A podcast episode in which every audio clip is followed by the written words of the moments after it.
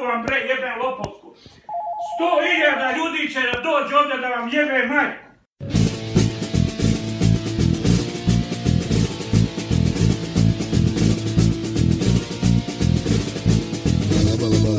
Balkan.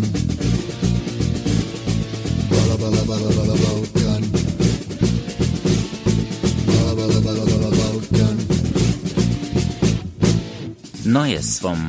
bala Balkan. Bala bala bala bala Balkan. Neues vom Balla Balla Balkan. Palaver und Polemik mit dem Schwerpunkt Südosteuropa. Mit Krsto Lazarevic und Daniel Majic.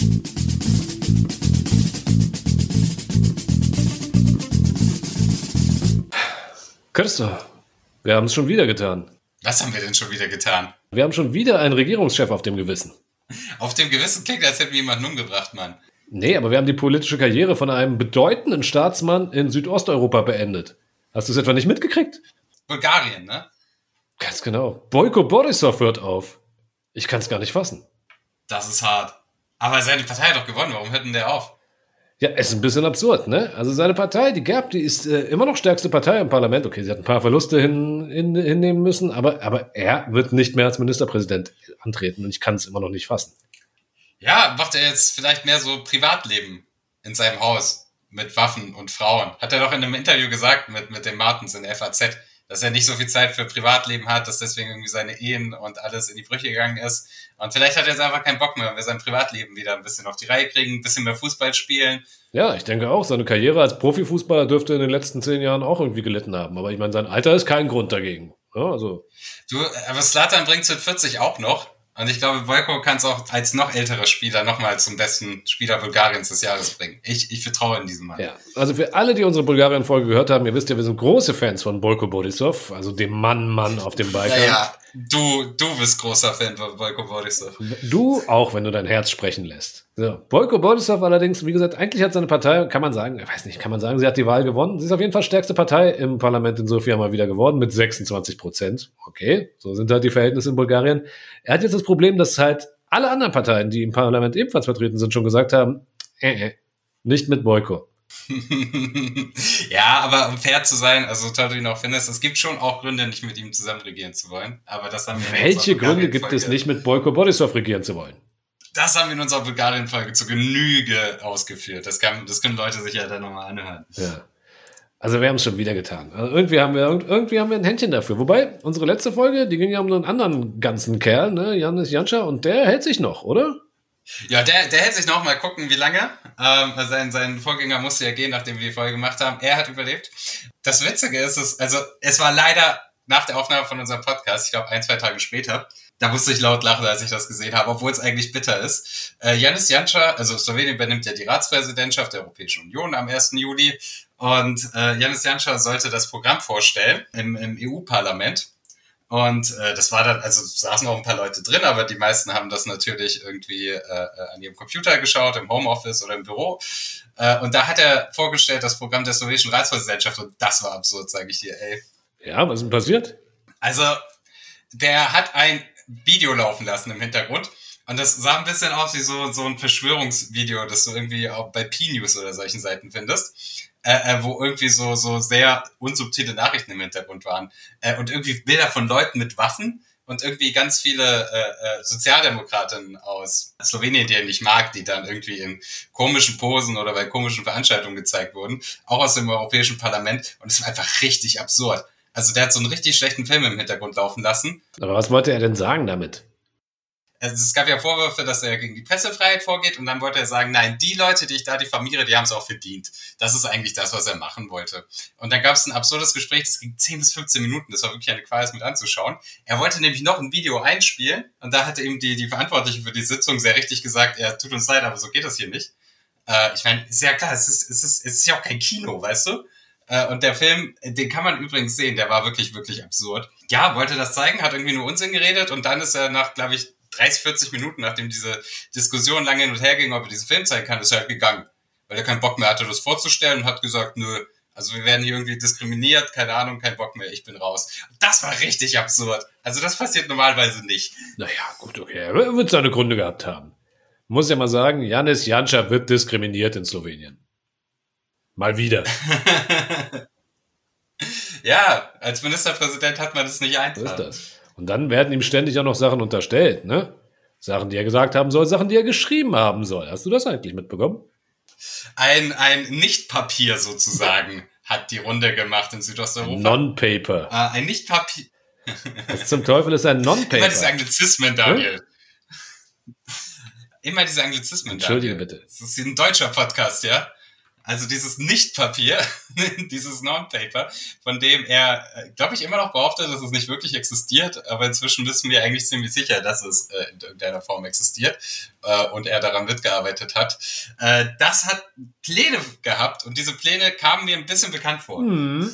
Wir hatten ja mal diese schöne Folge mit dem schönen Titel äh, Spiel mit Grenzen. Und an die hat mich das irgendwie erinnert. Denn dieses Non-Paper, über das alle reden, ja, das enthält Vorschläge, die einem bekannt vorkommen. So etwas wie Albanien und Kosovo sollten sich vereinen. Und nebenbei sollte Mazedonien dann auch seine vorwiegend albanisch besiedelten Gebiete abtreten. Und Bosnien sollte natürlich zerschlagen werden. Also, ja, also die Westherzegowina in Kroatien, die Republika Srpska in Gänze an Serbien.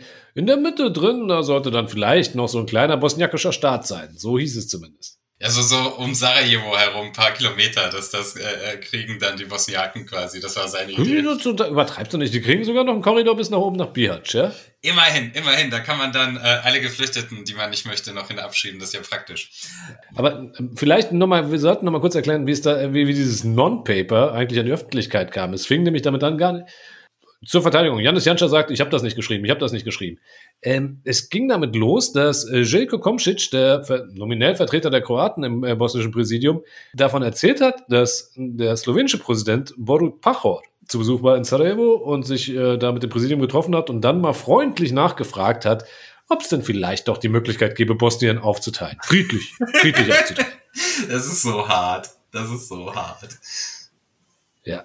Das hat Jelko Komšić erzählt und danach hat das äh, slowenische Necensurisano, also unzensuriert, also, aber das ist ein gutes Portal im Gegensatz zum äh, österreichischen Porno, eben dieses Non-Paper veröffentlicht, das auf Janis Janscha zurückgehen soll. Äh, es ist sehr interessant, aber ich meine, du aus Brüsseler Perspektive, es gibt ja eine Theorie, dass hinter dieser ganzen äh, eine Strategie oder eine Taktik steht. Genau, es wird halt äh, massiv Druck gemacht, dass äh, äh, die kroatische Minderheit in Bosnien-Herzegowina äh, bekommt, was sie möchte. Und mit kroatischer Minderheit ist nicht Željko Komšić gemeint, ja, der ja der kroatische Vertreter ist, äh, sondern die nationalistische HDZ. Die soll unterstützt werden und es soll eine dritte Entität geben, eine kroatische Entität und die sollen bitte alle ihre eigenen Schulen haben, nach kroatischen Lehrplänen etc. Äh, das Ganze basiert immer auf dem Argument, ja, die äh, Kroatinnen und Kroaten in Bosnien-Herzegowina sind ja die kleinste Gruppe und sie sind maximal diskriminiert und das geht nicht. Wenn man sich jetzt mal die Fakten anschaut, ähm, es gibt eine Studie von der Konrad-Adenauer-Stiftung sogar, also sie sind nicht verdächtig, da irgendwelche linken Positionen zu vertreten. Ähm, die haben sich 2014 mal angeschaut, wie im Staatswesen eigentlich so die Ämter verteilt sind. Ja? Und die Kroatinnen und Kroaten stellen je nachdem, wie man rechnet, zwischen 11 und 15 Prozent der Bevölkerung in Bosnien und Herzegowina. Sie stellen in fast allen relevanten Ämtern deutlich mehr Leute. Also zwischen 15 und 25 Prozent in den gesamtstaatlichen Institutionen und so weiter. Also wenn man sich das so anschaut, ist diese Behauptung, dass Kroatinnen und Kroaten in Bosnien-Herzegowina diskriminiert sind, nicht so wirklich nachvollziehbar. Aber das ist eben die Geschichte, die man fährt. Und das Ding ist halt, also bosniakische Vertreterin gibt es im, in Brüssel so nicht in den Institutionen, weil sie eben noch nicht Mitglied sind, kroatische schon. Und die machen da halt Lobbyarbeit. Und wenn die, wenn dies jetzt irgendwie extrem klingt, was die da erzählen, oder irgendwie ein bisschen zu krass, dann ist es ja praktisch, wenn jemand wie Janis Janša sagt, ja gut, dann können wir das Land ja auch gleich aufteilen, weil dann wirkt es auf einmal wie eine ganz normale Idee. Kann man ja machen. Ah, Das ist jetzt schön wiedergegeben, aber natürlich konntest du es nicht lassen, großserbische Propaganda zu Das verbreiten. Geile an dieser Karte ist ja, also dieser Ka Was heißt denn hier eigentlich kroatische Minderheit? Was heißt hier kroatische Die Minderheit? verkaufen das immer so. Volk. Natürlich, die Kroatinnen und Kroaten in Bosnien-Herzegowina sind konstituti konstitutives Staatsvolk, äh, gleichgestellt mit den anderen beiden konstitutiven Staatsvölkern. Aber so verkaufen die das ja nicht. Die sagen immer, wir sind eine diskriminierte Minderheit. Das ist ja, wie sie es verkaufen. Okay. Äh, netter Twist übrigens. Natürlich, äh, es ist nicht so, als ob die Bosniaken dann ganz verschwinden sollten.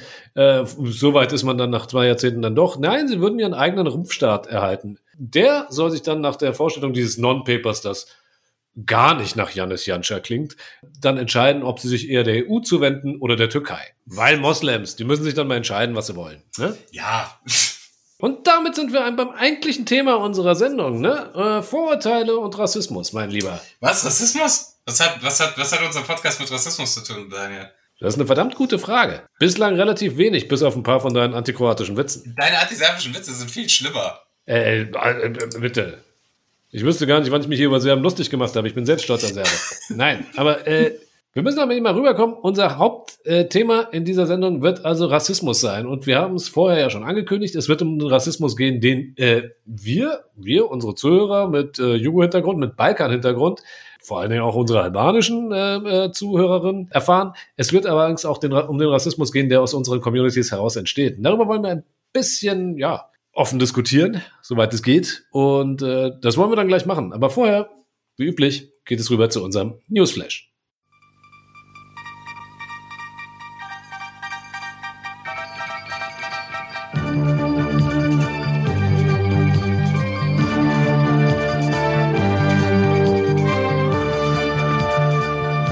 Montenegro Montenegro ist wegen des Baus einer Autobahn mit über einer Milliarde US-Dollar bei der staatlichen chinesischen Bank Exim verschuldet. Die ersten Raten sind im Juli fällig.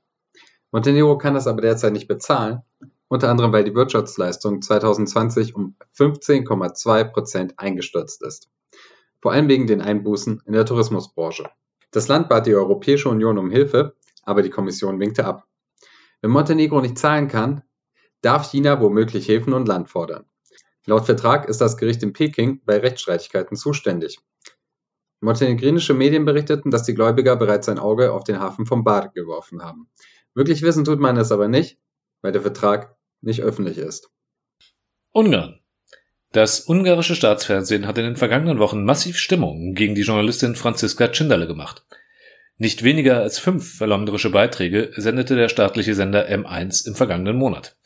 Darin unterstellte er Tschinderle, einer erfahrenen Balkan-Korrespondentin, die inzwischen fest für das österreichische Nachrichtenmagazin Profil arbeitet, Unprofessionalität, das Verbreiten von Fake News und provozierendes Verhalten gegenüber ungarischen Politikern. Anlass für die Diffamierungskampagne des Orban-treuen Staatssenders waren Fragen, die Tschinderle und eine Kollegin an mehrere Europaabgeordnete von Viktor Orbans Fidesz geschickt hatten. Dabei war es um die Vorbereitung zur Gründung einer neuen Rechtsaußenfraktion im Europäischen Parlament gegangen.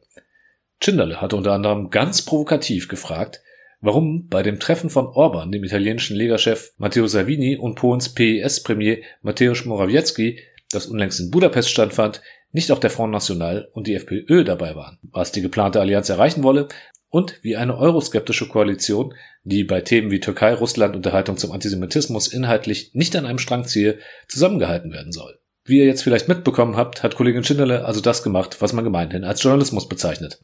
Aber woher sollen die Angestellten beim ungarischen Fernsehen das wissen? Diverse internationale Journalistinnenorganisationen verurteilten das Vorgehen des ungarischen Staatsfernsehens. Ebenso das österreichische Außenministerium. Albanien. Die regierende Sozialistische Partei von Ministerpräsident Edi Rama hat die Parlamentswahlen in Albanien gewonnen. Laut aktuellem Auszählungsstand würden sie 74 der 140 Mandate bekommen.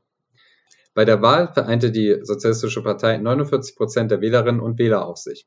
Rama sieht damit seiner dritten Amtszeit in Folge entgegen. Die oppositionelle Demokratische Partei PD kam auf 39 Prozent der Stimmen und auf 59 Mandate. Die Wahlbeteiligung lag insgesamt gerade einmal bei 48 Prozent. Kroatien. Ausgerechnet im Anschluss an die Gedenkfeier für die Opfer des Todeslagers Jasenovac hat der kroatische Präsident Zoran Milanovic geschichtsrevisionistische Thesen verbreitet.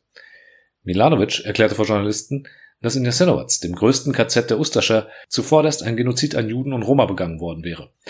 Serben wiederum seien zunächst nach Jasenovac gebracht worden, weil sie Widerstand gegen das Ustascha-Regime geleistet hätten. Damit hat das kroatische Staatsoberhaupt nicht nur indirekt die Vernichtungs- und Vertreibungsabsichten des Ustascha-Regimes gegenüber den Serben, die zahlenmäßig den höchsten Anteil an den 800 bis 100.000 ermordeten Jasenovac-Stellen, negiert, nein, Milanovic griff damit auch zum wiederholten Male einen Talking Point der extrem Rechten in Kroatien auf, die die Internierung von serbischen Zivilisten in Ustascha-Lagern als Reaktion auf serbische Aufstände darzustellen versucht. Wie üblich gegen alle historische Evidenz. Milanovic ließ es sich bei derselben Gelegenheit nicht nehmen, auch erneut die parlamentarischen Vertreter der serbischen Minderheit, Milorad Pupovac, und der Roma und Romnia, Veljko Kartasi, sowie den Präsidenten des Bundes der antifaschistischen Kämpfer Kroatiens anzugreifen. Alle drei bezichtigte er, von der Regierung in Zagreb gekauft zu sein. Milorad Pupovac sprach er erneut die Legitimität ab, als Vertreter der Serben auftreten zu dürfen. Von Kaltasi behauptete er, dass dieser sein Preisschild am Ohr trage. Nun, immerhin sprach sich Milanovic bei dieser Gelegenheit auch für ein Verbot des Ustascher Grußes Saddam Spremny aus. Das nennt man dann wohl Dialektik.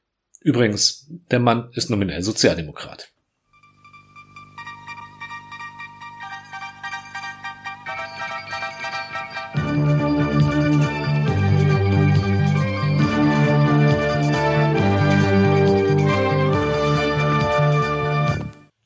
Christo, jetzt kommen wir zum Hauptthema der Sendung und ich würde ja mal sagen, wenn ich mir so äh, regelmäßig die Twitter-Trends in Deutschland angucke, dann haben wir eigentlich kein Problem mit äh, dem, was man klassischerweise unter Rassismus versteht, sondern wir haben ja ein Problem mit Rassismus gegen Weiße. Muss man wissen. Rassismus gegen Weiße ist das eigentliche Problem. Rassismus gegen alte weiße Männer, äh, die unterdrückt werden von Gender Gaga, äh, vom Feminismus und von äh, schwarzen Menschen, äh, die in Deutschland nicht mehr so stark von Rassismus betroffen sind wie alte weiße Männer. Genau. Äh, den Eindruck bekommt man manchmal, wenn man auf Twitter unterwegs ist oder auf irgendwelchen rechten Seiten oder wenn man auch äh, das Monitor von, naja, eigentlich fast jeder überregionalen deutschen Zeitung liest, äh, wo so Texte erscheinen über Identitätspolitik äh, und darüber, dass äh, äh, es ja die Gesellschaft zerreißt, wenn man über echten Rassismus redet. Deswegen wird Rassismus gegen Weiße. Wenn wir nicht so oft über Rassismus reden würden, wären viel weniger alte weiße Männer Rassisten. Punkt. Das ist eine witzige These, ne? Also jetzt, weißt du, Ausländer und sind an so vielen Sachen schuld. Jetzt sind sie auch nur schuld daran, wenn Leute Rassisten werden.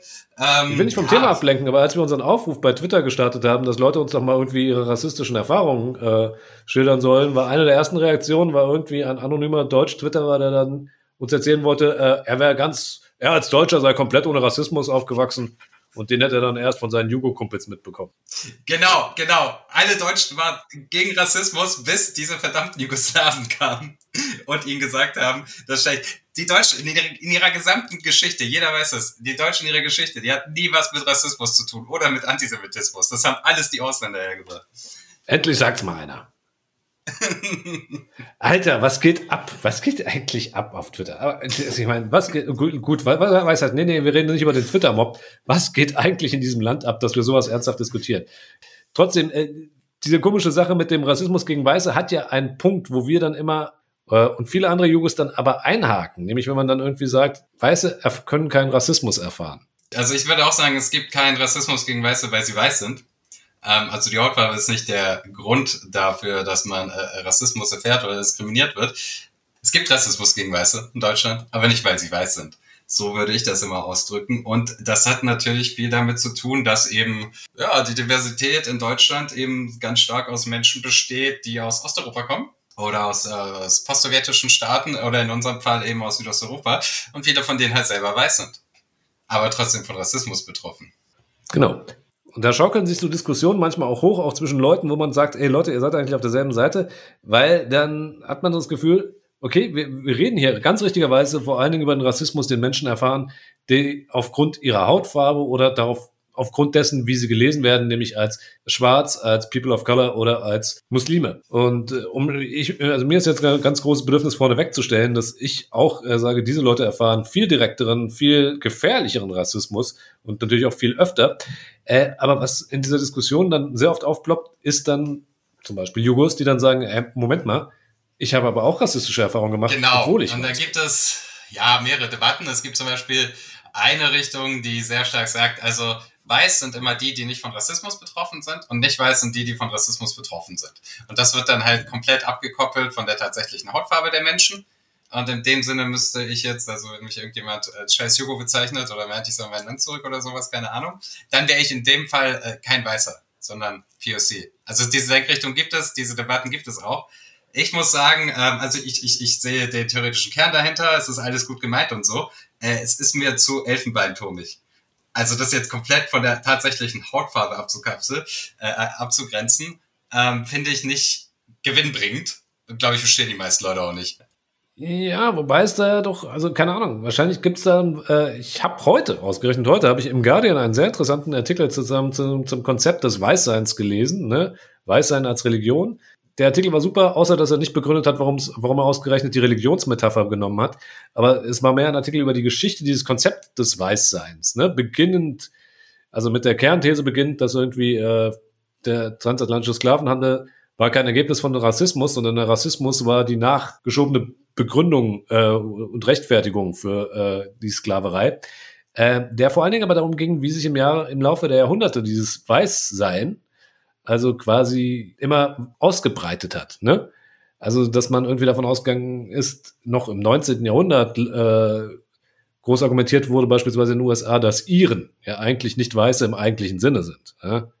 Dass Italiener lange Zeit nicht als Weiße gehalten und Südeuropäer allgemein auch nicht als Weiß im Sinne zumindest dessen einer White Supremacy. Ja? Also dieser Zuschreibung von wegen Weiß ist gleich überlegen, ist äh, äh, intellektuell befähigter, ist befähigter dazu, Staatsbildung zu betreiben, etc. Ne? Es ist schon, also es gibt eine andere äh, äh, Hierarchisierung. Also es gibt ja schon eine Hierarchisierung. Und ich würde sagen, als Jugos sind wir wahrscheinlich weniger von Rassismus betroffen als Leute, die irgendwie aus, weiß nicht, Eritrea kommen oder so.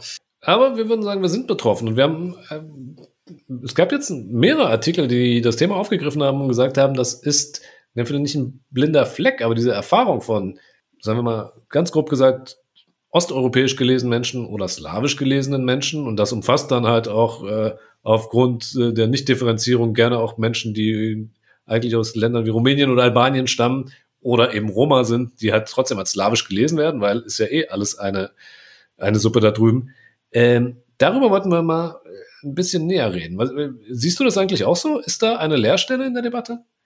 Ja, ich glaube, es gibt eine Leerstelle. Ähm, sie wird aber langsam gefüllt. Also die Debatte erreicht langsam die Öffentlichkeit. Und dafür mitverantwortlich ist eine Autorin der Taz, nämlich Erika Zinger. Und die habe ich mal gebeten, sich vorzustellen und uns zu erzählen, warum sie äh, über antislawischen Rassismus in der Taz schreibt und wie sie das so sieht. Ja, ich bin Erika und ich bin Journalistin, arbeite bei der Taz und ich komme ja aus einer ganz anderen Ecke oder vielleicht auch gar nicht so anders, aber aus so einem ganz komischen Land, das nennt sich Transnistrien. Das ist so ein nicht anerkannter Staat, so ein de facto Staat auf dem Gebiet von Moldawien. Das kennt man wahrscheinlich schon eher. Ich glaube, es ist halt eher so ein ausgestorbener Landstrich, der irgendwie so ausgeblutet ist, wo nur noch so ein paar alte Omis und Opis übrig geblieben sind, weil der Rest halt irgendwie abgezogen ist. Ja, das ist Erika und Erika kommt ja gar nicht aus dem ehemaligen Jugoslawien oder aus Albanien. Naja, so richtig Balkan, weiß nicht, Moldawien und Transnistrien gehören wahrscheinlich nicht mehr so richtig zum Balkan, oder? Na, geografisch definitiv nicht. Aber es gibt Leute, also Rumänien gehört ja schon noch irgendwie zum Balkan und es gibt Leute, die meinen, dass äh, Moldawien und Rumänien sehr miteinander verbunden sind.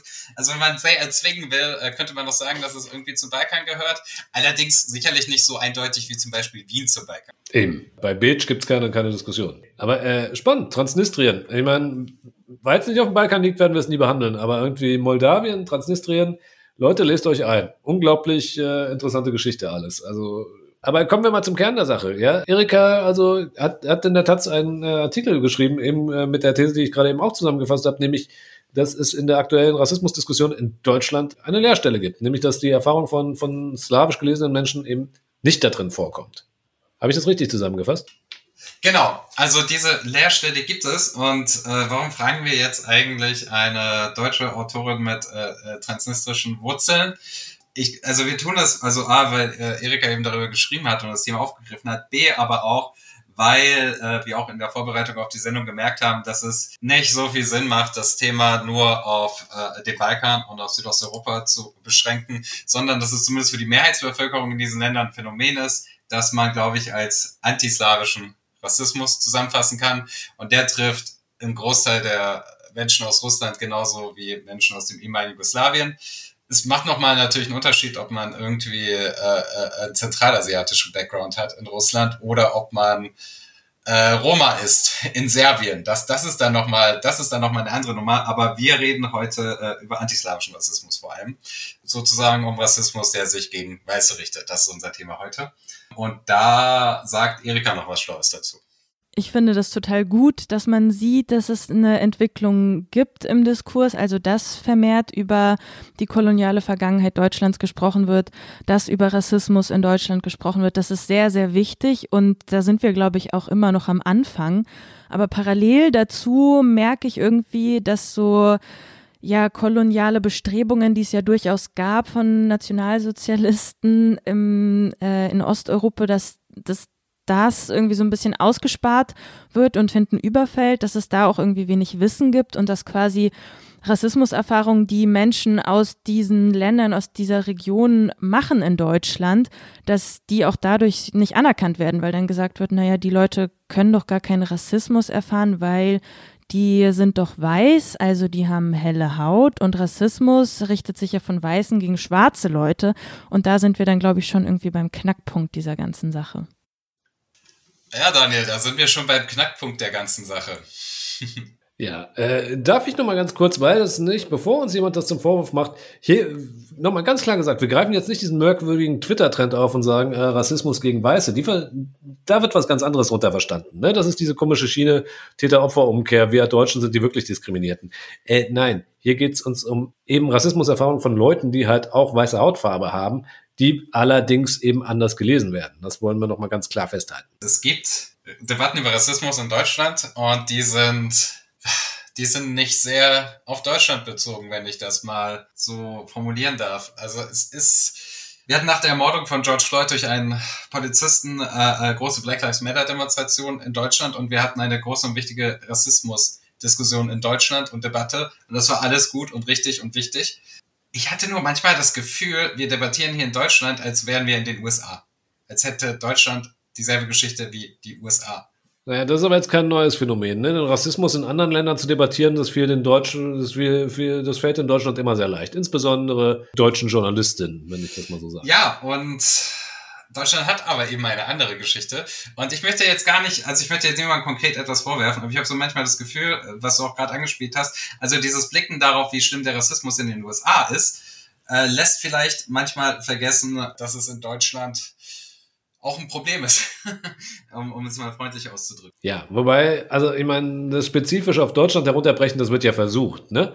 Äh, wir legen aber hier nochmal den Finger an eben diese Lehrstelle und sagen, gucken uns mal an, was sind jetzt konkret eigentlich die Erfahrungen, die wir gemacht haben, was sind vor allen Dingen auch nicht nur die Erfahrungen, sondern was ist eigentlich, es ist ja eine Konstante, es ist ja eine Konstante äh, in Deutschland, du hast Nationalsozialismus gesagt, es geht ja noch viel früher los, wenn es darum geht, äh, diesen ja, diesen äh, Blick von oben herab auf die Völker da im Osten zu haben. Aber du wolltest auch erstmal was anderes hinaus. Du wolltest darauf hinaus, dass wir irgendwie eigentlich hier eine Debatte führen anhand von Begrifflichkeiten, die äh, vor allen Dingen irgendwie auf die Situation in den USA zu treffen. Ja, eben, genau. Und ich glaube, dass das funktioniert so nicht, weil Deutschland eine andere Geschichte hat äh, und weil Deutschland vor allem im Nationalsozialismus eine Geschichte hat, in der äh, rund ja, über 30 Millionen Menschen in Osteuropa ermordet wurden, größtenteils Jüdinnen und Juden, aber eben auch viele Menschen, weil sie slawisch sind, diese Slawen als äh, äh, Untermenschen definiert wurden, und zwar tatsächlich ja mit dem Begriff Rasse. Also das, mit dem Begriff das Rasse. ist das, was man unter Rassismus in Deutschland verstehen muss, äh, wo man sich auch beschäftigen muss. Und in diesem Sinne ist würde ich nicht nur sagen, also es gibt in Deutschland Rassismus gegen Weiße, nicht weil sie weiß sind, aber es gibt Rassismus gegen Weiße, nicht nur, sondern er ist eigentlich sehr konstitutiv für den Begriff des Rassismus in Deutschland. Ich glaube, das ist etwas, was in der großen Rassismusdebatte so nicht angekommen ist oder was manche vielleicht auch gar nicht so sehen. Kannst du das noch erläutern? Du meinst, es ist konstitutiv für die äh, Rassismusdebatte in Deutschland. Das, äh, wie würdest kannst du uns das noch mal ein bisschen näher erläutern? Naja, dass man sich eben selber irgendwie als äh, überlegen definiert, indem man äh, das, die direkten Nachbarn als unterlegen definiert. Das hat in Deutschland eine sehr lange Geschichte. Die beginnt nicht erst mit dem Nationalsozialismus, sondern schon viel, viel früher. Und gerade dieser antislawische Rassismus, diese Idee, dass da im Osten so ein leerer Raum ist, den man befüllen kann, äh, äh das ist in Deutschland einfach sehr stark gegeben. Und ich möchte hier nicht nicht die Kolonialgeschichte Deutschlands relativieren. Ich möchte nicht den Völkermord an den Nama relativieren. Äh, Deutschland war Kolonialmacht. Äh, ich glaube zeitweise sogar die dritt- oder viertgrößte Kolonialmacht der Welt. Auch das war konstitutiv. Aber ich würde sagen, ich würde sagen, konkret für Deutschland spielt äh, der, der direkte Rassismus, dieser antislawische Rassismus gegenüber den Nachbarn im Osten wahrscheinlich noch eine wichtigere Rolle. Also rein geschichtlich betrachtet muss man einfach mal sehen, irgendwie die, das Greifen nach diesem vermeintlich unbewohnten Raum im Osten ist ja nun wirklich Alter, da kannst du ja nun wirklich weit zurückgehen, bis ins, äh, ins 11., 12. Jahrhundert, ne? Also, Wie viele Leute in Deutschland wissen beispielsweise, dass Dresden oder Berlin eigentlich slawische Gründungen sind? Also ich weiß das. Ja, ganz viele wissen es nicht. Ne, das ist ja kein Raum, also ganz Ostdeutschland heute war ja irgendwie mehr oder minder slawisch besiedelt. Das will man jetzt niemandem zum Vorwurf machen, was da im Mittelalter vorgeworfen ist, äh, fein ist. Aber es ist ja irgendwie ganz bezeichnend, dass man so tut, als ob da die Geschichte erst anfängt, seitdem da eine deutsche Herrschaft etabliert wurde. Wollen wir nicht so weit rausholen, aber ich meine, deutscher Orden in, äh, in, den, äh, in Polen, ne? Äh, Landnahme durch, also in dem Fall eine Söldnertruppe, anders kann man es ja nicht sagen, ja.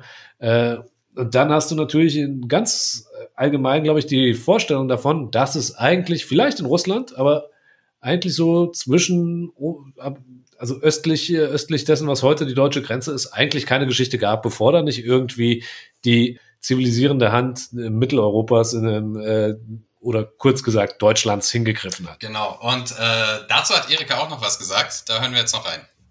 Man muss da so ein bisschen über die Rassismusdefinition sprechen äh, und auch darüber sprechen, dass Rassismus eine andere ja Vergangenheit und Geschichte in Europa hat und gerade Rassismus, der eben von Deutschland ausgeht oder ging, als wir das irgendwie in den USA vorfinden. Also in den USA ist irgendwie ganz klar äh, Rassismus, der von äh, Weißen gegen Schwarze äh, gericht, gerichtet ist und in Deutschland kann man das aber nicht so, finde ich, binär aufteilen. Also dieses klassische Schwarz-Weiß-Denken funktioniert da nicht so, wie, wie das irgendwie in den USA vielleicht funktioniert. Ähm, und genau, das sieht man eben gerade, wenn man sich irgendwie anguckt, wie die Nationalsozialisten äh, da irgendwie von sogenannten slawischen Untermenschen gesprochen haben und so weiter, merkt man irgendwie, dass äh, Rassismus auch viel mehr ist als irgendwie Weiße gegen Schwarze, sondern ähm, genau, dass eben Leute auch Rassismus erfahren können, ich finde da immer wichtig zu sagen, nicht weil sie weiß sind, sondern trotzdem. Also Hautfarbe spielt einfach bei dieser Form des Rassismus nicht primär eine Rolle äh, sieht man schon, wenn man sich anguckt, so in der Historie, wie quasi der Blick auf Osteuropa war oder was man unter Osteuropa verstanden hat. Also quasi so der Westen in Anführungszeichen, der blickte eben so auf den angeblichen rückständigen Osten. Das waren total unzivilisierte, barbarische Leute. Man hat irgendwie gedacht, das ist so eine Region, die so kulturell leer ist. Also da kommt auch wieder dieses Unzivilisierte durch und äh, ja, der Westen, der muss jetzt äh, dahin gehen, also oder die Deutschen kommen jetzt dahin und müssen eben diesen kulturellen leeren Raum mit äh, ihrer Kultur irgendwie äh, füllen und dafür müssen sie natürlich erstmal die Leute, die dort leben, äh, irgendwie umbringen oder deportieren, weil die stören schlichtweg.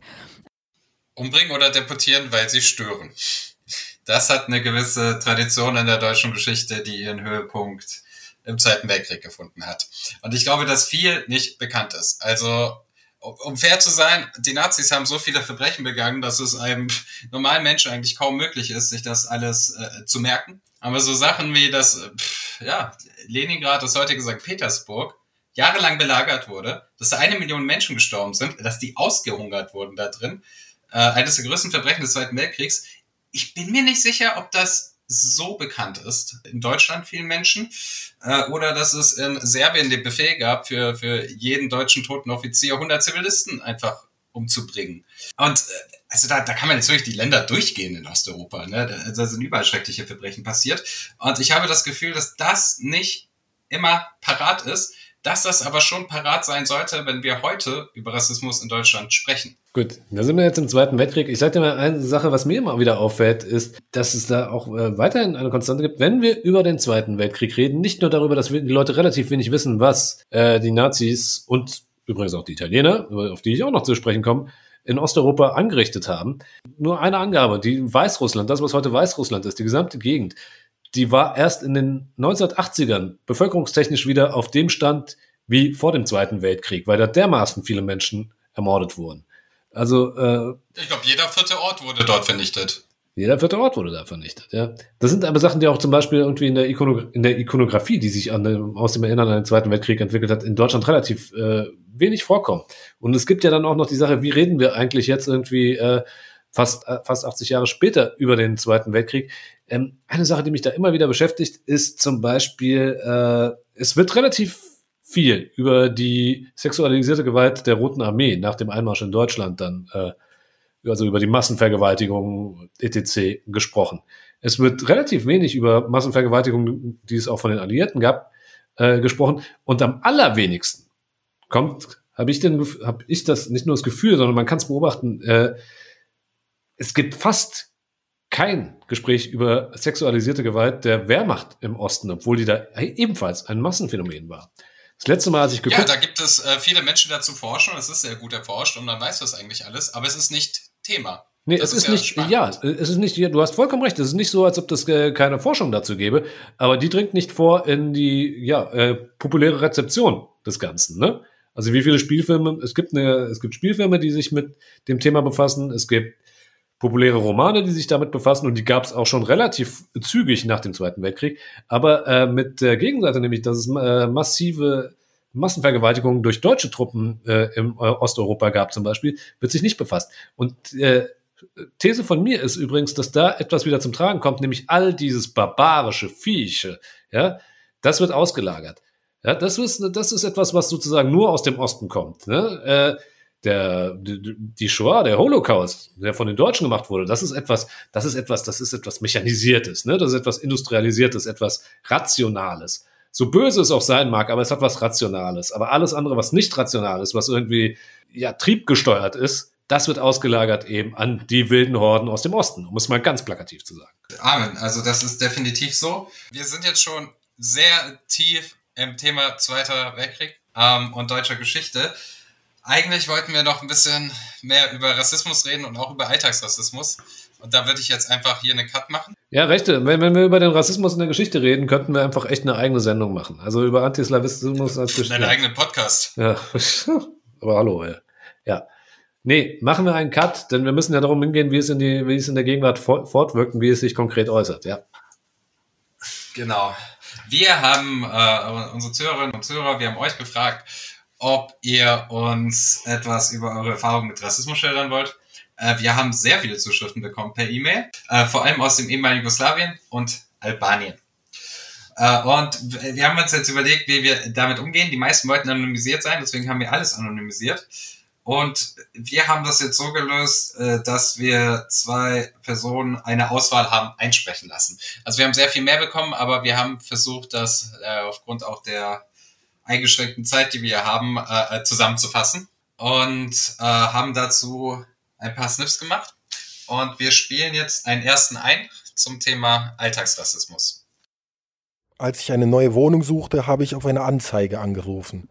Die Wohnung war laut der Dame schon vergeben.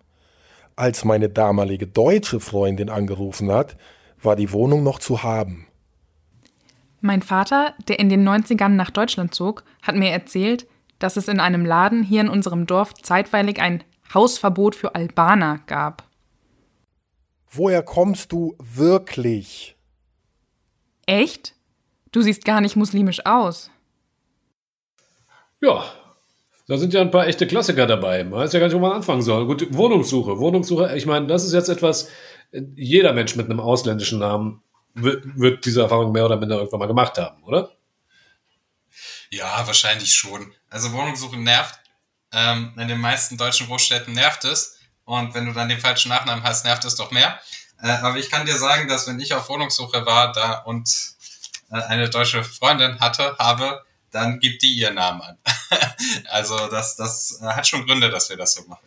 Ja, gut, ich muss sagen, ich bin in einer privilegierten Stellung, weil also meine Eltern sind äh, äh, sozusagen irgendwie äh, Zeit ihres Lebens immer beim selben Vermieter gewesen, der kannte uns dann und äh, ich persönlich bin dann aus dem ins Studentenwohnheim gezogen und dann eine WG und dann hatte ich auch eine deutsche Frau, mit der ich suchen musste. Deshalb habe ich diese Erfahrung so wahrscheinlich nicht gemacht. Aber klar, äh, Sobald man eine eigene Wohnung sucht, braucht man eine deutsche Frau mit einem deutschen Namen oder einen deutschen Mann mit einem deutschen das, Namen. Das ist dann hilfreich. Ja, aber was ich sagen will, ist ja dieses Feste nachmachen am Namen ist ja etwas Spezifisches, weil wir es ja hatten, irgendwie an der Hautfarbe wird es nicht festgemacht. Und das ist eine Erfahrung, die ich sehr oft gemacht habe, äh, dass halt irgendwie der Rassismus bei mir immer erst zum Tragen kam. Und das ist der große Vorteil, den wir alle haben, Jugos, wenn ihr sagt, irgendwie, äh, wir sind genauso schlimm diskriminiert wie äh, Schwarze oder äh, People of Color. Äh, nein, sind wir nicht, weil man sieht es uns in der Regel nicht besonders an. Bei mir ging der Rassismus immer erst los, wenn Leute meinen Nachnamen gehört haben. Ähm, was wir sehr oft an Zuschriften bekommen haben und jetzt nur in einem Satz zusammengefasst haben, war, dass Leute äh, äh, gesagt bekommen, dass sie gar nicht muslimisch aussehen.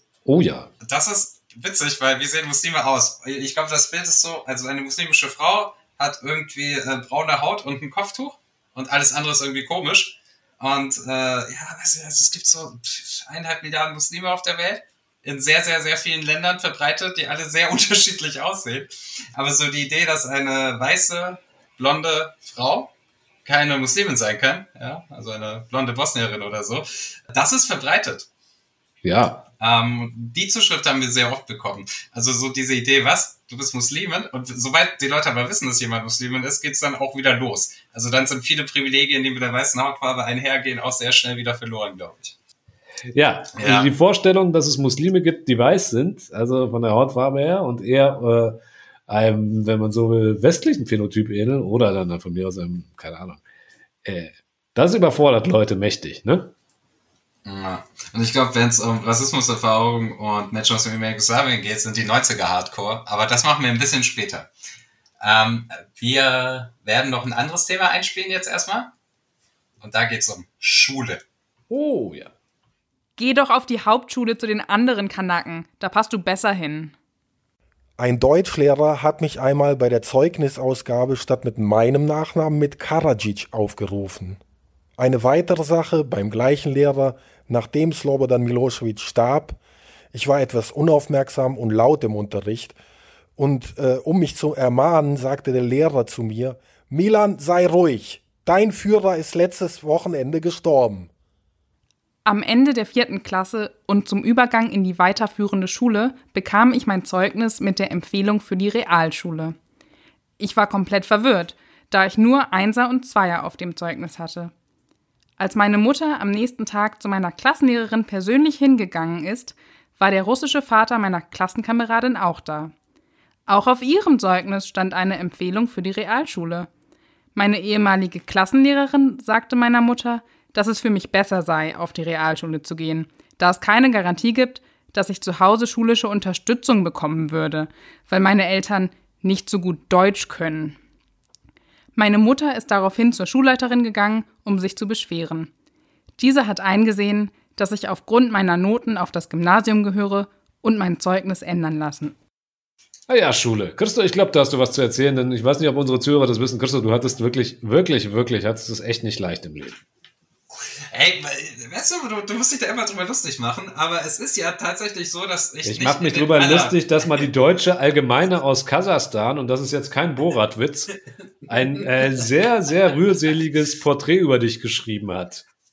Aber okay, wir werden äh, den, den Artikel verlinken wir noch, liebe Zuhörerinnen. Und, äh, egal. Nein, den Christo- verlinken wir nicht da. Oh, doch, doch, doch, den verlinken wir. Also ich bin ja nicht in den allerprivilegiertesten Umständen aufgewachsen. Ja, Kriegsflüchtling, prekärer Aufenthaltsstatus, auch nicht gerade in, in, in einer wohlhabenden Umgebung. Ne? Also wir waren äh, relativ arm und äh, ich habe Großteil meiner Kinder irgendwie mit Angst vor Abschiebung in ein Land verbracht, das ich kaum kenne. Und es war auch mit anderen Sachen verbunden, äh, unter anderem mit dem Umstand, wie irgendwie Lehrerinnen oder Lehrer auf einen reagiert haben, wenn man in der Schule ist und gerade in der Grundschule, weiß ich noch. Also am Ende der vierten Klasse, ich war kein guter Schüler, aber ich war auch nicht schlecht und ich war auch nicht besonders brav, aber ich war jetzt auch nicht mega gestört. Also es war so, also und am Ende der vierten Klasse gibt's dann eben die äh, Empfehlung für die weiterführende Schule und die wurde nach Sprachkompetenz der Lehrer vergeben. Ja, das habe ich mal in diesem Süddeutsche-Artikel so geschrieben äh, und wiederhole es seitdem oft, aber es stimmt. Also die Empfehlung für die weiterführende Schule hing nicht von der Sprachkompetenz äh, der äh, Schülerinnen und Schüler ab, sondern von der Sprachkompetenz der Lehrerinnen und Lehrer. Wenn die den Namen fehlerfrei aussprechen konnten, dann ging es aufs Gymnasium. Wenn sie einmal eingehackt haben, ja, dann ging es auf die Realschule und bei einem Kirsto Lazarevic, ja, mit vier Konsonanten hintereinander im Vornamen, der muss natürlich auf die Hauptschule. Äh, so war das dann auch. Ich habe eine Hauptschulempfehlung bekommen und war dann auch erstmal auf der Hauptschule. Äh, ich habe da erstmal ein bisschen protestiert, weil ich hatte ja eine 2 und eine 3. Das war in Mathe und eine 3 in Deutsch, glaube ich. Das ist eigentlich, ich weiß gar nicht, ob man damit aufs Gymnasium darf, aber für die Realschule hätte es auf jeden Fall gereicht. Äh, dann hat mein Lehrer, mein Vater erklärt, nee, das äh, ist nicht gut, der muss auf die Hauptschule, da passt er besser hin. Äh, mein Vater wusste es nicht besser und dachte sich, ja, der Lehrer wird es schon wissen. Äh, also war ich da erstmal und wir sind ja jetzt auch nicht mehr in Umständen, wo, also ist jetzt auch über 20 Jahre her. Äh, aber schon damals war die Hauptschule eben ein Ort, wo äh, Kinder mit Migrationshintergrund hingeschickt wurden und dort verwahrt wurden. Äh, das ist nicht so wie vor 50 Jahren, wo irgendwie alle auf der Hauptschule waren und dann Lehre gemacht haben, sondern das war schon eher die mit den komischen Namen und den armen Eltern werden dahin geschickt. Ja. Genau, vor Dingen die mit den Eltern, die dann nicht allzu viel äh, Aufsehens drum machen, weil die sind froh, dass die Kinder überhaupt zur Schule gehen. Ja, Ja. und das sind zehnjährige Kinder, deren äh, Zukunfts- und Lebenschancen dort gemacht werden. Ja, und da gibt's ja, wir haben jetzt ja wirklich eine ernsthafte Debatte in Deutschland darüber, ob es sowas wie strukturellen Rassismus gibt oder sowas wie strukturelle Diskriminierung. Und Entschuldigung, aber, aber wenn das keine strukturelle Diskriminierung ist, dann weiß ich nicht was. Und das beginnt in der Schule und dort werden Lebenschancen verteilt und zwar schon bei kleinen Kindern. Da wird schon entschieden, wo es in die Zukunft hingeht. Und die, die sowieso nicht die allerbesten Aussichten haben, kommen dann auch auf die beschissenen Schulen. Ja. So wird das gemacht. Und das ist ein System, das, also das gibt's in Deutschland seit über 200 Jahren. Also dieses dreigliedrige Schulsystem, das ja auch so langsam ein bisschen abgeschafft wird, aber ich hatte das noch.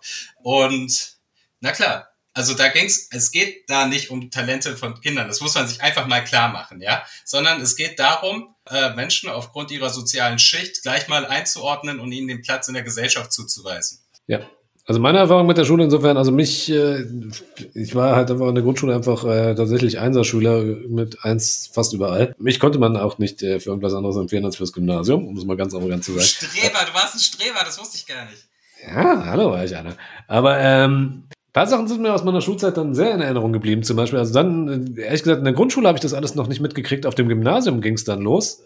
Ähm, ganz bezeichnend ist erstmal, als wir Abitur gemacht haben, haben wir unser Abi-Buch gemacht. Und dann haben wir auch eine Liste mit den gemacht, mit allen Schülern, die uns eingefallen sind, die irgendwann mal abgegangen sind. Äh, Ich sag mal so, wir haben, glaube ich, ich glaube, wir waren 94 Abiturientinnen am Ende in unserem Jahrgang 2001, Liebig-Schule Frankfurt am Main. Dann haben wir eine Liste gemacht. Erstmal waren es mehr als 100 äh, Schülerinnen und Schüler, die, es, äh, die die Schule vorher verlassen haben, aus unterschiedlichsten Gründen. Und sagen wir mal so, wenn man sich die Nachnamen angeguckt hat, dann war da relativ Müller und Meier eher selten dabei. Sozusagen bei denen, die es nicht geschafft haben. Und das ist ganz bezeichnend. Also nicht EU-Ausländer, damals auch äh, war ja Kroatien auch nicht in der EU, waren am Ende, glaube ich, noch neun bei uns. Und sagen wir mal so, unter den Namen, die auf der Abgängerliste standen, waren es deutlich mehr. Und du kommst, du kommst ja aus einer diversen Ecke, ne? Also da, das war schon sehr migrantisch geprägt. Rödelheim bist du aufgewachsen, oder? Ja, das ist Frankfurt, äh, Frankfurt äh, in den frühen 2000ern, wo ich hier jetzt rede. Ne? Also, ja. Äh, ansonsten, was mir was ich dann am, am äh, weißt du, für mich war das alles so normal irgendwie auch, dass ich das gar nicht mehr so als Rassismus wahrgenommen habe, weil es mir erst jetzt im Nachhinein klar wird. Ich war zum Beispiel, ist mir irgendwann von meinen Mitschülern dann erzählt worden, als sie mich mit äh, äh, kennengelernt haben, dass, ein, dass in den Parallelklassen alle überall irgendjemand drum erzählt hätte, ich wäre so ein krasser Messerstecher und man sollte mich nicht irgendwie, ja, der Jugo, den äh, darf man nicht provozieren. Ich meine, hatte seine Vorteile, ja? Aber du rastest auch wirklich manchmal aus, ne? Also vielleicht hat es auch einfach gestimmt. Ja, klar. Ich bin regelmäßig, keine Ahnung, ich bin regelmäßig, also, den deutschen Mitschüler, der ab, ab Klasse 7 mit der Gaspistole mitgekommen, äh, in die Schule gekommen ist, hat niemand auf dem Kicker gehabt, ja? Und der hatte wirklich eine, na, ist ja auch egal. Frankfurt, ne? Ganz normal in Frankfurt. Ähm, sowas war's. Und, äh, Und wahrscheinlich war es noch eine Schule gegen Rassismus oder so. Ja, aber hallo. Also eine Anekdote, die ich immer gerne erzähle, ist, äh, es gab mal tatsächlich äh, rassistischer Vorfall bei uns in der Klasse. Irgendjemand hat eine Karikatur von einer äh, Schülerin gezeichnet, die äh, aus deren Eltern aus Südkorea stammten. Ähm, es muss eine furchtbar rassistische Karikatur gewesen sein. Selbst bezeugen kann ich nicht, weil ich hatte sie nie in der Hand. Ja, diese Karikatur, so wie es mir erzählt wurde, ging dann durch die Bank rein und wurde immer schlimmer gemacht und äh, alle haben noch irgendwelche dummen Kommentare dazu geschrieben. Bei mir kam sie nie an. Ja? Die wurde vorher vom Lehrer konfisziert und dann hieß es Sozialstunde mit unserer damaligen Klassenlehrerin. Und äh, ich und mein, genau, es gab nämlich zwei, äh, in Klammern Kanaken in der, in der Klasse bei mir, mich und äh, einen, meinen griechischen Kumpel äh, Lani. Und wir waren schon eh äh, sicherheitshalber mal in die erste Reihe gesetzt worden, damit man uns besonders gut im Blick hat. Und wie gesagt, wir beide hatten diese Karikatur nie gesehen. Aber die nächste Sozialstunde, die ging komplett nur um das Sozialverhalten von, von mir und ihm. Und endete tatsächlich irgendwie damit, dass unsere äh, Klassenlehrerin klar machen wollte, dass wir irgendwie daran schuld sind, dass es diese Karikatur, die wir, an der wir nicht beteiligt waren. Und mit der Frau, die da gezeichnet wurde, hatten wir auch kein Problem, dass wir an der Schuld sind. Das war so das erste Mal, wo mir bewusst geworden ist, okay, ich habe das Gefühl, hier geht es gar nicht darum, was jemand gemacht hat, sondern woher er kommt. Ja, ja. Also ich könnte ja jetzt einige Anekdoten rausholen, aber wir wollen jetzt auch nicht zu lang Ja, ja. Es gibt kaum ein Land in der ersten Welt, ja, Äh, da gibt es LKW-Ladung voller Studien. Es gibt kaum eines, in dem der Bildungserfolg von Kindern so stark von der sozialen Schicht ihrer Eltern abhängt wie in Deutschland. Und die soziale Schicht der Eltern hängt verdammt nochmal meistens auch mit der geografischen Herkunft der Eltern zusammen, ja. Und äh, das ist in Deutschland so. Es gibt eine Möglichkeit. Also entweder man akzeptiert das und da denkt sich, okay, es gibt strukturellen Rassismus, es gibt strukturelle Diskriminierung und man muss dagegen etwas tun. Oder aber man sagt, nö, das gibt es alles nicht. Und dann kommt man am Ende halt dazu, gut, Tilo Sarrazin hat recht und Ausländer sind halt irgendwie dümmer. Pech gehabt. Das, das sind die beiden Möglichkeiten, die es gibt. That's it. Christo, jetzt sind wir tief in die Vergangenheit angetaucht und äh, du bist in den 90ern nach Deutschland gekommen. Oh nein. ich war in den 90ern auf der Schule. Die 90er in Deutschland. Alter, war das eine Scheiße. das kann man so sagen. Wir sollten. Gut, in Bosnien war es noch schlimmer, um fair zu Oh sein. ja, oh ja, das hängt ja irgendwie beides zusammen, aber deshalb sollten wir Thema 90er und Flüchtlinge, da haben wir nämlich auch einige Zuschriften gekriegt. Da hast du auch was für uns, oder? Ja, hören wir mal rein. Der Krieg ist doch vorbei. Wann gehst du wieder in dein Land zurück? Das erste Erlebnis, an das ich mich erinnern kann, war, als meine Eltern um die 1990 in eine Kleinstadt in die Nähe von Siegen zogen. Wir waren die ersten Ausländer dort. Beide Elternteile konnten nur bedingt Deutsch und wir fanden eine nette Vermieterin, die gewillt war, dass wir im oberen Stock ihres Hauses einziehen. Alles schien zunächst okay zu sein. Unauffällig integrierten wir uns und lernten die Nachbarn immer besser kennen bis uns unsere Vermieterin darauf ansprach, dass ein ansässiger Nachbar anfing, eine Liste mit Unterschriften zu sammeln, um uns loszuwerden. Stinkt es bei euch im Asylantenheim?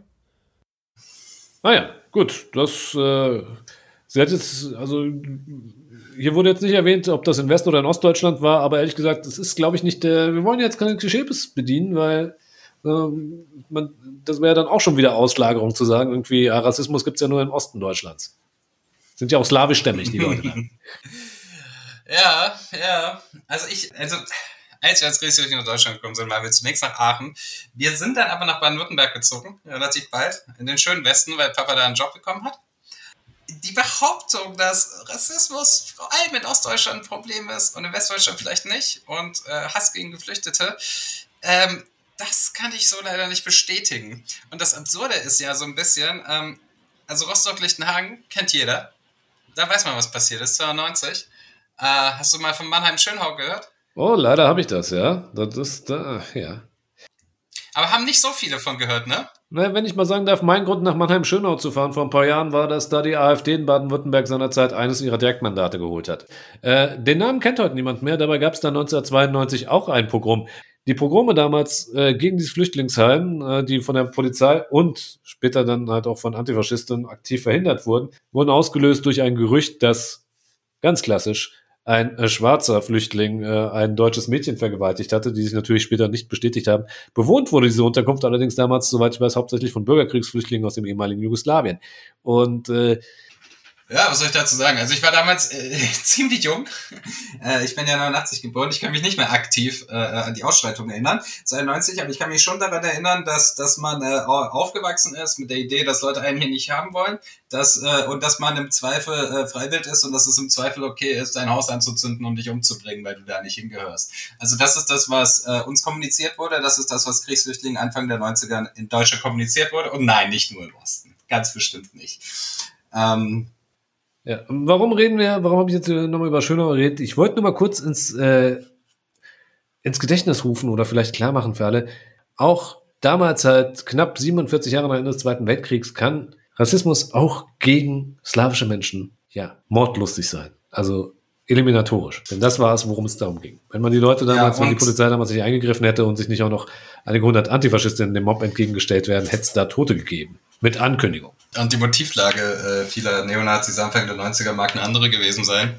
Aber diese Flüchtlingsheime wurden halt vor allem von weißen Menschen aus Osteuropa bewohnt. Nicht nur natürlich, aber war schon eine der größten Gruppen dort.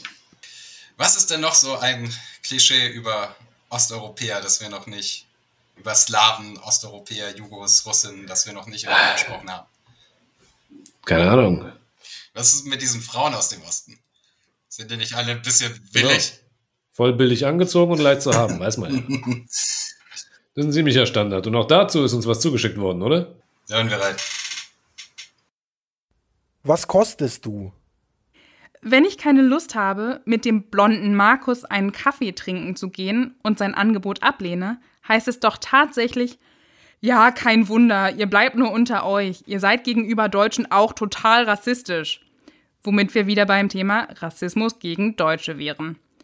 Auch Kommentare wie, ja, ja, ihr Kanackenfrauen tut immer auf brav, dabei seid ihr doch die Versautesten. Das Paradoxe ist ja, dass ich einfach nur Nein, danke auf den Kaffee sage und meine Herkunft nicht erwähne. Kanackenschlampe. Ja, das ist auch dieses spannende Ding, dass äh, äh, Frauen als Schlampen bezeichnet werden, wenn sie nicht mit ihr Kaffee trinken wollen. Ja.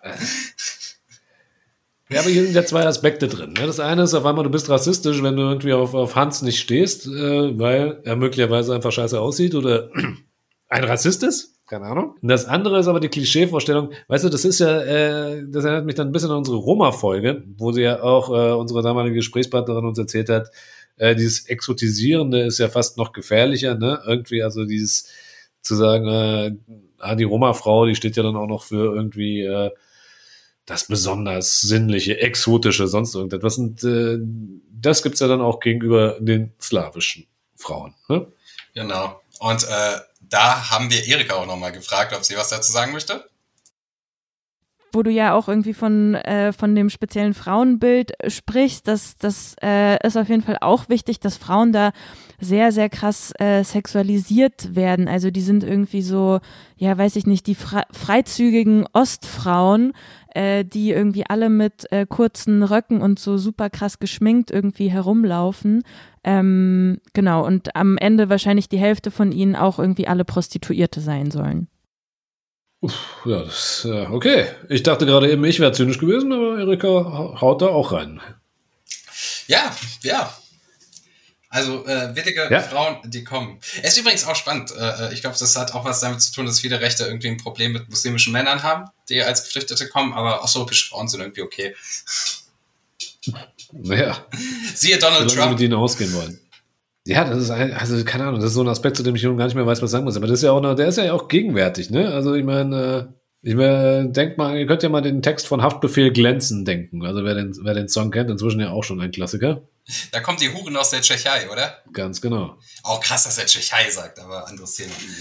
Okay. Ja, also äh, gut.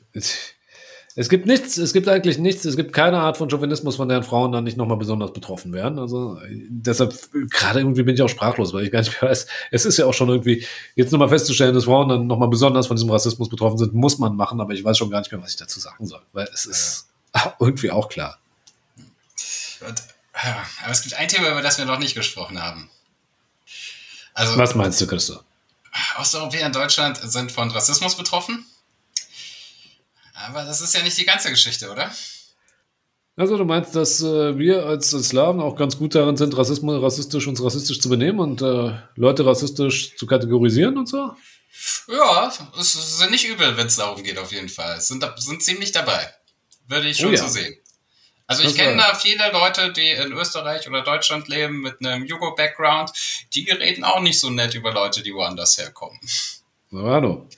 Ja, Christoph, wie wäre das denn, wie wäre das denn, äh, wenn wir, sagen wir mal, du eine schwarze Freundin hättest? Würde das in deiner Familie gut ankommen? Also ich glaube, bei der Verwandtschaft, die in Deutschland lebt, wäre das okay. Äh, ich glaube, in Bosnien selbst wären die erstmal vielleicht ein bisschen verwirrt oder überfordert.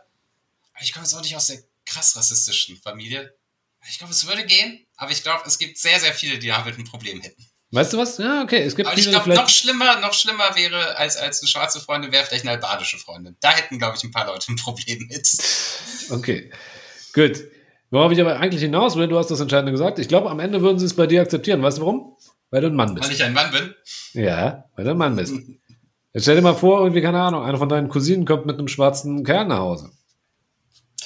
Aber sagt, Mann, ich, will jetzt, ich will jetzt nicht zu sehr in die Familiengeschichte eingehen bei mir, aber es, es, es gab so. Gut, ich sag's über meine Familie, es wäre die totale Katastrophe. Ich wüsste gar nicht, wo es anfangen sollte. Ja? Also ich meine, äh, äh, nicht vielleicht nicht bei meinem Bruder und garantiert nicht bei meiner Nichte, aber alles andere da unten. Also äh, das ist ja dann auch, äh, äh, es ist so klischeehaft, ja. Aber äh, halten wir es mal fest, ja. Der Kerl, der dann irgendwie möglicherweise mit mit einer äh, Frau, die aus irgendeinem afrikanischen, deren Familie aus einem afrikanischen Staat stammt oder US-Amerikanerin mit schwarzer Hautfarbe hinkommt, der ist wahrscheinlich der Macker, der sich dann irgendwie, und da kommen wir dann wieder zu den rassistischen Vorstellungen, irgendwie die scharfe Braut äh, äh, geschnappt hat, ja.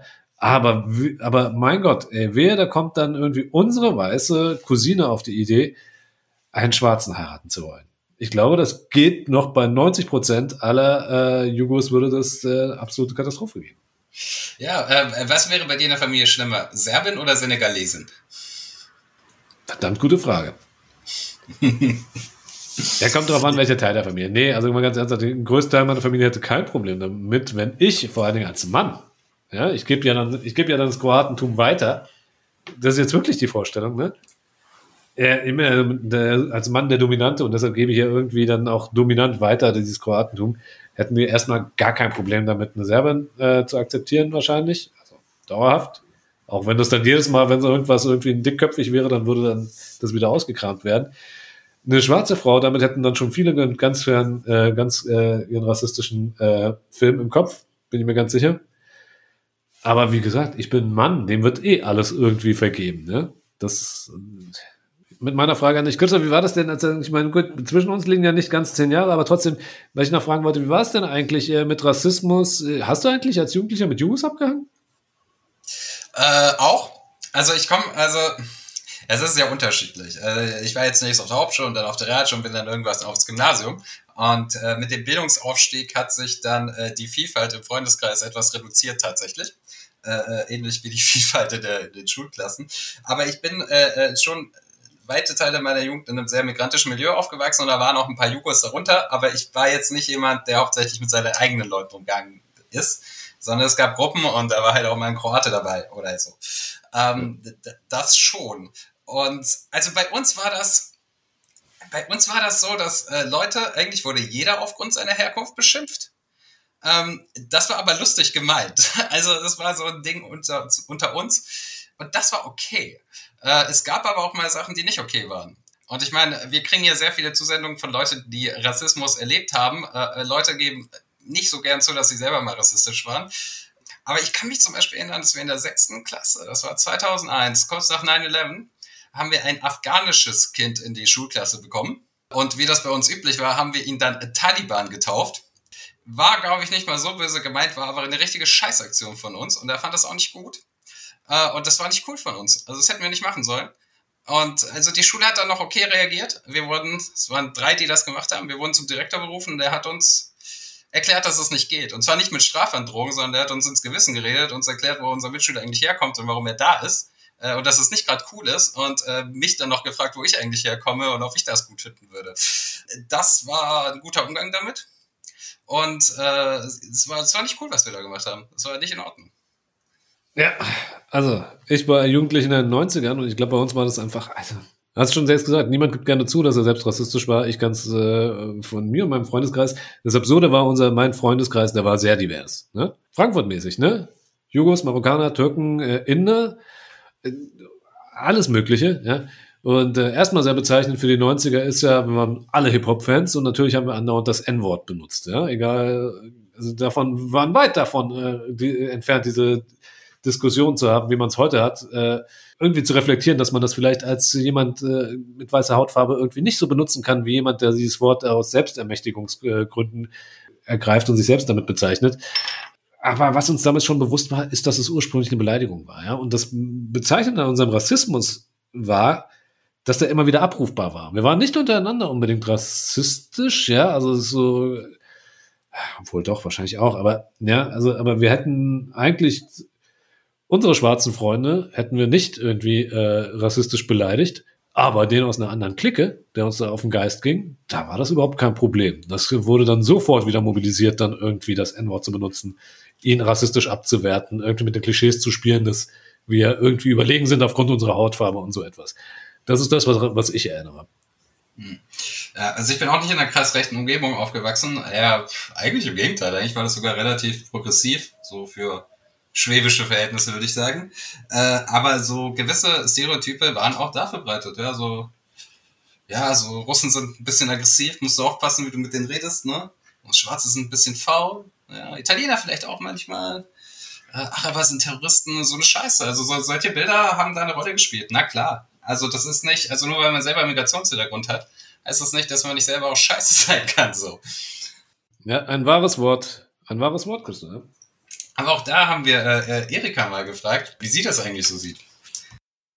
Es ist so, glaube ich, dieser, die, dieses Wunschdenken, was wiederum mit so diesem binären Denken von Schwarz und Weiß zusammenhängt, dass man sich wünscht, dass man auf der einen Seite äh, die ganz einfach zu definierenden Täter hätte und auf der anderen Seite die ganz einfach zu definierenden Opfer. Und das wären dann eben die weißen Täter und die schwarzen Opfer. Aber so einfach ist es eben nicht. Also man sieht eben gerade in Bezug auf Antislawismus, dass eben Leute, die von dieser Form des Rassismus betroffen sind, an anderer Stelle ähm, wenn sie dann hier in Deutschland leben, beispielsweise total rassistisch gegenüber Muslimen eingestellt äh, sind. Auch nicht alle, aber es kommt vor.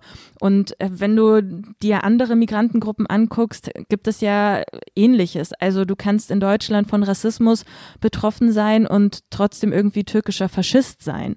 Das widerspricht sich nicht, sondern es funktioniert irgendwie beides. Und ich glaube, das Wichtige ist, dass irgendwie anzuerkennen oder wenn wir irgendwie noch eine weitere Komponente mit, mit reinnehmen wollen, Antisemitismus. Also so du, du kannst äh, irgendwie von Antisemitismus betroffen sein und irgendwie Jude in der AfD sein gleichzeitig. Also es ist irgendwie alles möglich, habe ich das Gefühl.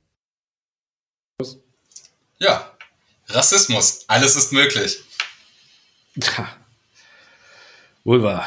Jetzt hat sie auch noch über Antisemitismus gesprochen. Das haben wir jetzt ein bisschen ausgeklammert, weil das, das gibt wirklich mal eine eigene Sendung. Antisemitismus. äh, ja. An dieser Stelle auch, das war der letzte Tipp, den wir von ihr äh, eingespielt haben. Wir werden zwei Texte von ihr auf der Homepage verlinken. Einen, den sie kürzlich in der Taz geschrieben hat zu Antislawismus. Und dann noch einen, den sie vor etwa einem halben Jahr in der Taz geschrieben hat, was wirklich einer der für mich besten Texte war, die ich im letzten Jahr gelesen habe. Äh, da erzählt sie darüber, wie sie als jüdische Kontingentflüchtlinge nach äh, Deutschland gekommen sind äh, in den 90ern und wie das da so war, aufzuwachsen im Hochhausblock. Und auch ähm, sehr stark mit der Betonung, dass äh, äh, die Deutschen jüdisches Leben zurückholen wollten und dann so ein bisschen enttäuscht waren, dass nur irgendwelche Russen kamen. also ein wirklich, wirklich großartiger Text, äh, den ich jedem ans Herz lege. Apropos Herz, Christo. Gibt Sachen, die fallen einem nicht leicht, aber Christo, zum Schluss dieser Sendung wie soll ich sagen, möchte ich mich bei dir entschuldigen. Oh nein, Alter, das, du Ich möchte mich bei dir entschuldigen für all die ganzen Sendungen, in denen ich dich immer wieder als Serben bezeichnet habe. Leck mich. Es ist, Christo, nein, Christo, das war nicht in Ordnung. Du bist für mich genauso Kroate wie alle anderen Bewohner Bosnien-Herzegowinas. sehr gut, Daniel, sehr gut. Aber das Witzige ist, also ich werde fast nie als Serbe bezeichnet, du schon. und man muss das sagen, im kroatischen Kontext kann Serbe eine sehr rassistische Beleidigung sein. Naja, ich nehme es als Kompliment. Oh Mann, das gibt wieder böse Sachen. Das gibt wieder böse Zuschriften. Na gut. Oh je. Bevor wir uns jetzt komplett um, äh, um Kopf und Kragen reden, sagen wir lieber Lako Noc, Christo. Lako Noc, Daniel.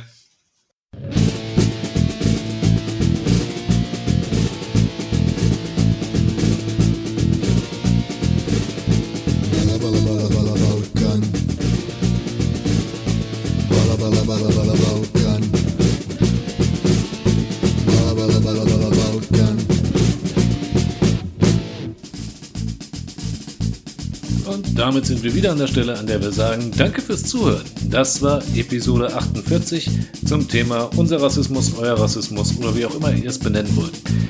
Wir hoffen, ihr habt einiges dazugelernt oder etwas zum Nachdenken mitgenommen. Bis zur nächsten Episode hoffen wir, ihr nehmt euch nochmal die Zeit, euch unsere Homepage anzugucken. Da wird sich in nächster Zeit nämlich einiges tun. Möglicherweise schon jetzt, wo diese Episode draußen ist. So genau weiß ich das noch nicht. Dort findet ihr wie üblich weiterführende Links zu den Themen, die wir in dieser Sendung angeschnitten haben. Und wir hoffen, wir hören uns nächsten Monat wieder. Worum es in der nächsten Sendung geht, tja, das darf ich euch nicht verraten. Da müsst ihr leider noch etwas warten. Naja, ihr werdet schon bald herausfinden. Bis dahin sagen wir Ciao.